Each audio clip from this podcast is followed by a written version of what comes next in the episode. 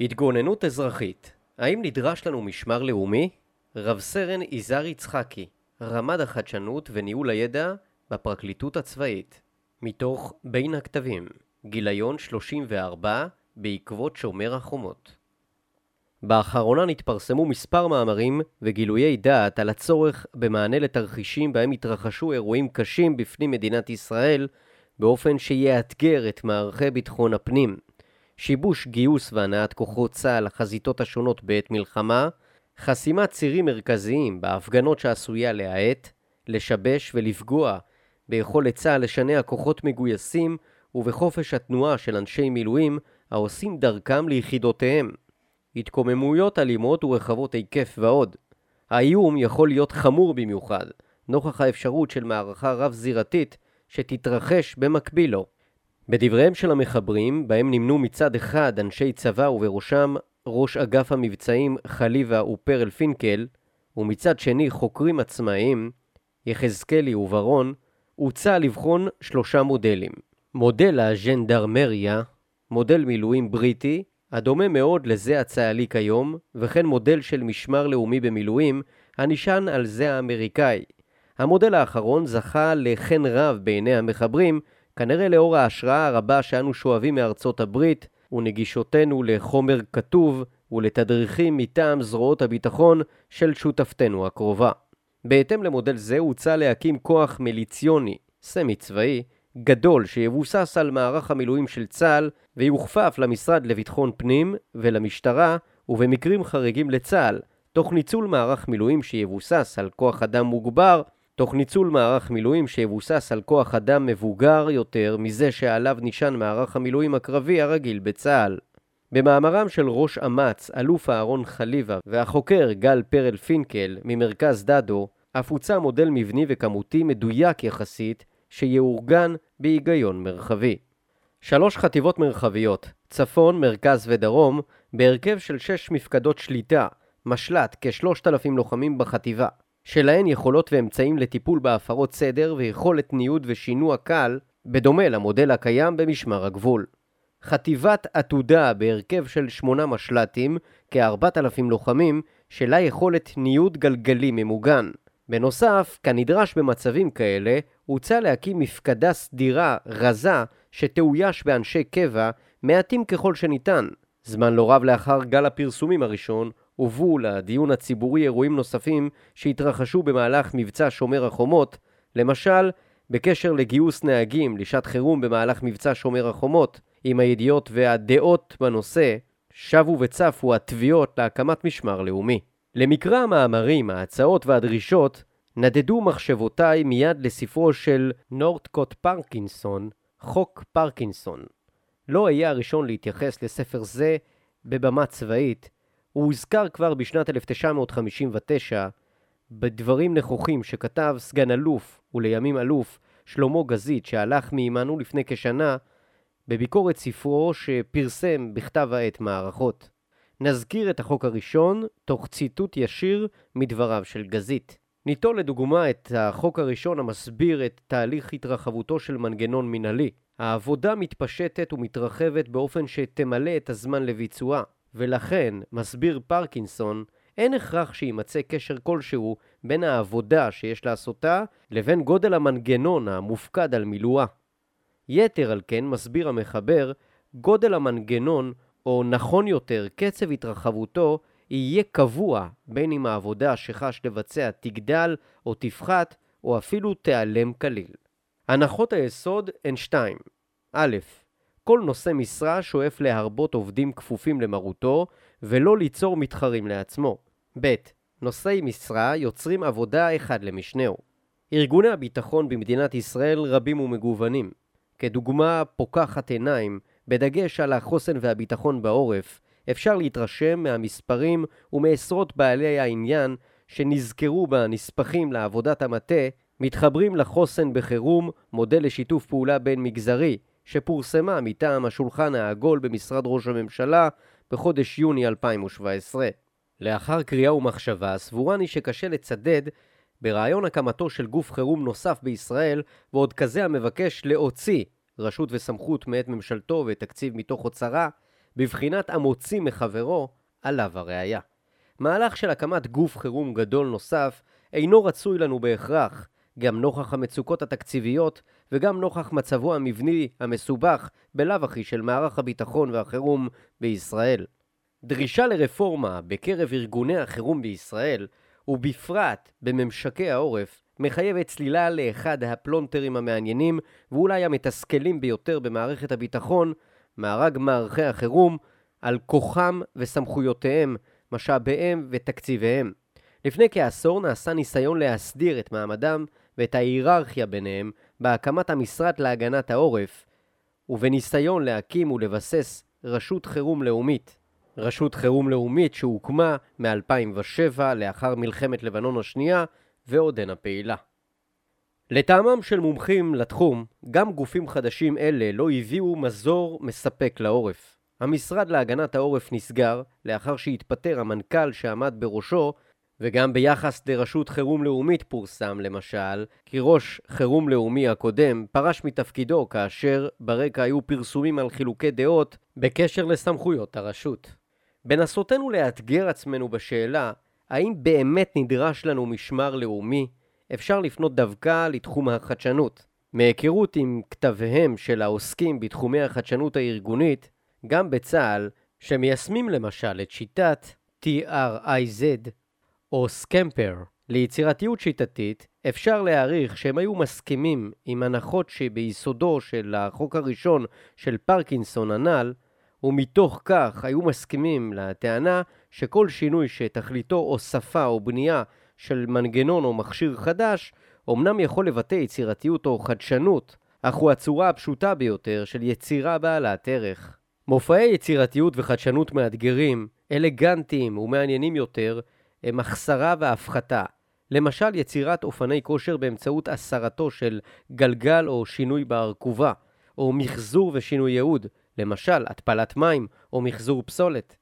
לטעמי, אם רוצים אנו פתרון אלגנטי, ייתכן שאפשר וכדאי לנסות ולמצוא אותו בהיסטוריה המוסדית ובהון הארגוני, החומרי והאנושי הקיים, גם אם הדבר יחייב חיכוך עם אותו פלונטר שגרם למנכ"ל ולראש רשות ביטחונית להתפטר, במסכת הארוכה והמפותלת של מיסוד וניהול מערכי העורף לאורך שבעים שנות קיומה של המדינה.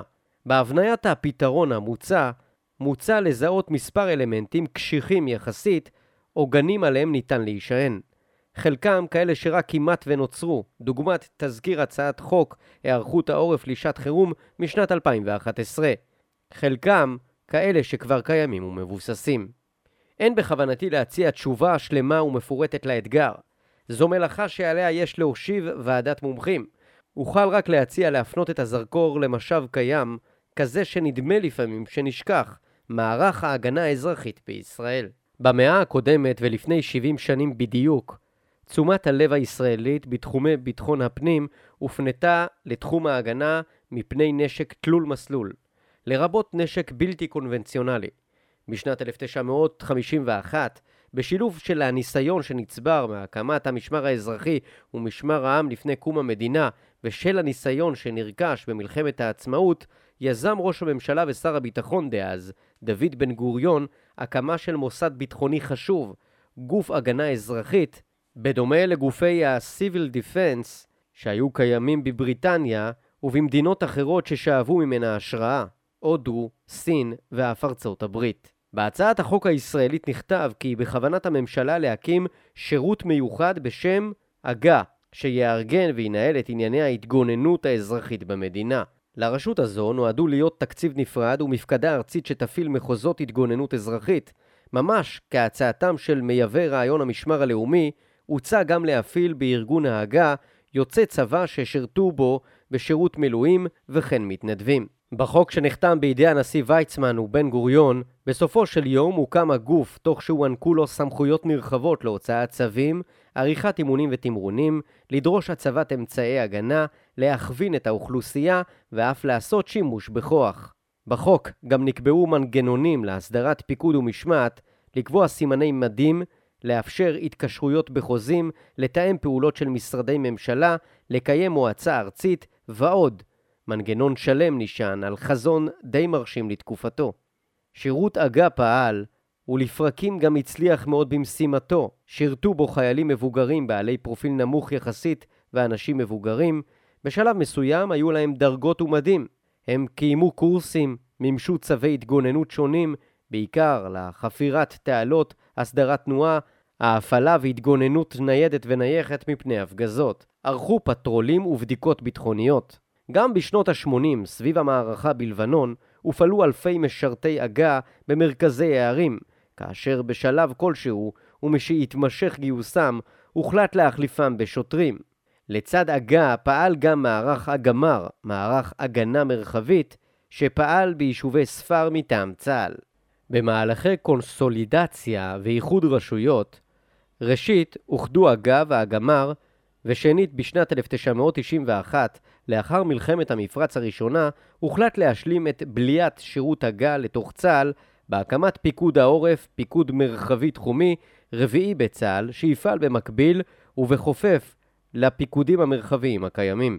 הקמת פיקוד העורף צפנה בתוכה הבטחה גדולה, בסיס להסדרה מבצעית, ארגונית ומשפטית שתקל על צה"ל בהתמודדות עם חזיתות הלחימה ותאפשר תיאום טוב יותר עם כלל הגופים האזרחיים וארגוני החירום בישראל.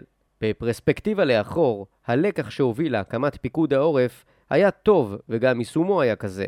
כך גם אם חלו מגמות שינוי בגישות שננקטו לאורך שלושים השנים שחלפו מאז שנת אלף תשע מאות תשעים ואחת, וגם אם ניתן לשמוע ולקרוא דעות שונות לגבי הטעון שיפור, למשל בדוחות מבקר המדינה ובדיונים ובפרוטוקולים המתפרסמים מהשיח שנערך בין גופי המל"ח, משק לישת חירום, הפס"ח, פינוי סעד וחללים, רח"ל, רשות חירום הלאומית כאמור, והמשרד להגנת העורף לשעבר, וביניהם לבין גופי ביטחון, חירום, הצלה ורפואה, בראשם משרד הביטחון, צה"ל, המשרד לביטחון הפנים, משטרת ישראל, רשות הכבאות וההצלה ומד"א. הרשימה הארוכה הזו לבדה מלמדת על היקפו ורצינותו של העיסוק המתמשך בשיפור המענה הביטחוני בשעת חירום.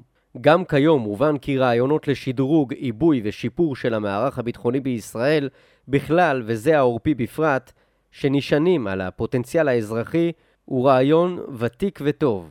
מדינת ישראל על מורכבויותיה ואתגריה מבית ומחוץ אומנם זקוקה למערך גדול, מקצועי ומיומן שיספק מגוון שירותים הדרושים לשיטור ואכיפה מוגברים בחירום, לביטחון ולהצלה ולניהול המרחב המאוכלס במובנם הרחב של ביטויים אלו בזירות העורף, לרבות מרכזי הערים וצירי התנועה. מאחורי אותו רעיון ישנה גם היסטוריה מוסדית ותשתית משפטית איתנה. בכל מערכה ארוכה, מורכבת או סבוכה מספיק במדינת ישראל, יידרש מערך נייד וראוי של כוחות ביטחון פנים, התגוננות והצלה, שבאפשרותם להגיע במהירות לכל מקום שידרש להצלת נפשות, לשמירה על ביטחון פנים ולצמצום מימדיהם של נזקים שנגרמו. זה נכון במתארי תמ"ס, עימותים פנימיים, איום קרקעי על הגבולות ואף בנסיבות מורכבות מבחינה בריאותית, כפי שהוכיחה לנו ההתמודדות עם מגפת הקורונה, המגפה הגדולה ביותר עם מה התמודדה מדינת ישראל אי פעם, ולפי מיטב הערכות לא בהכרח החמורה ביותר שאפשר וצריך להיערך אליה. כוח האדם בסופו של דבר גם זמין. בישראל אוכלוסייה גדולה מאוד, גדולה פי כמה מאשר בשנת אלף תשע מאות חמישים ואחת, וגם מאשר זו שהייתה כאן ב-אלף תשע מאות שבעים ושלוש. אולם כעת יש לבחון את האכסניה הנכונה למימוש הרעיון בעת הנוכחית, כלומר לראות כיצד ניתן לעדכן ולמחדש את מערכי הביטחון והחירום. מהלכי השתנות שכאלה יש לעשות כן בזהירות ובתשומת לב, גם ללקחים ולנכסים הקיימים בהווה וגם ללקחי ונכסי העבר, יש בהם ערך רב. העשורים בהם פעלו גופי ביטחון קודמים, בהם מערך ההג"א ההיסטורי, יכולים וצריכים לספק רכיב חשוב במצע הנתונים שיעמדו לרשות העושים במלאכה. לסיכום הדברים, הצורך בהיר, אך השפעתו של כל מענה שיוצא טעונה בחינה זהירה, שכן עד כמה שהם נראים אפקטיביים במקומות אחרים, פתרונות שקוסמים לנו בתחילה ויצירה או העתקה פשטנית של מנגנונים זרים עלולים רק להביא לעליית מפלס נוספת בבריכה הביטחונית הצפופה, המבלבלת ומלאת החיכוכים ממילא שמופעלת בשטחי מדינת ישראל. זאת מבלי להביא בהכרח תרומה אפקטיבית למצב הביטחוני. בהקשר זה ייתכן שכל המוסיף גורע.